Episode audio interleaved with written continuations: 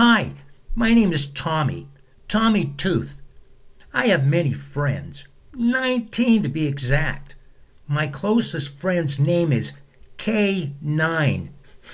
his bark is much worse than his bite. My life is pretty good. I get to hang out with my friends every day. Even though we are stationary, we do keep busy many times throughout the day. It will be all quiet.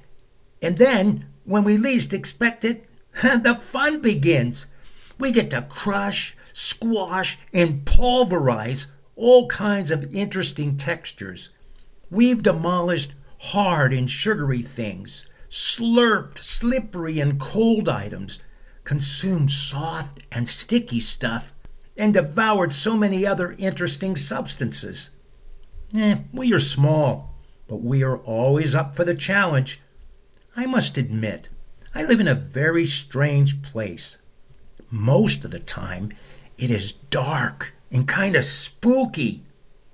There are long periods of time we are all in the dark and we do absolutely nothing.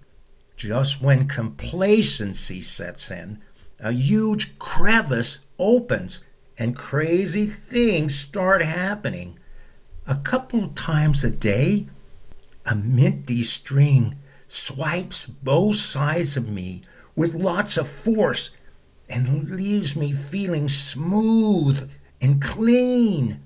Water swishes all around me, and then with a sudden burst, it's gone. But my favorite part of the day is when this bristly brush lathers me up with foam. The bristles gently scrub every side of me. The foam is tingly, and I feel like someone cares about me.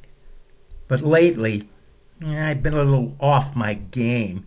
For the last few days, I've felt a strong push from below me. I've tried to push back, but I'm just too little and apparently not as strong as I thought. I'm trying to ignore the pushing, but it is really making munching difficult. Every time I begin to crush, I wiggle and jiggle.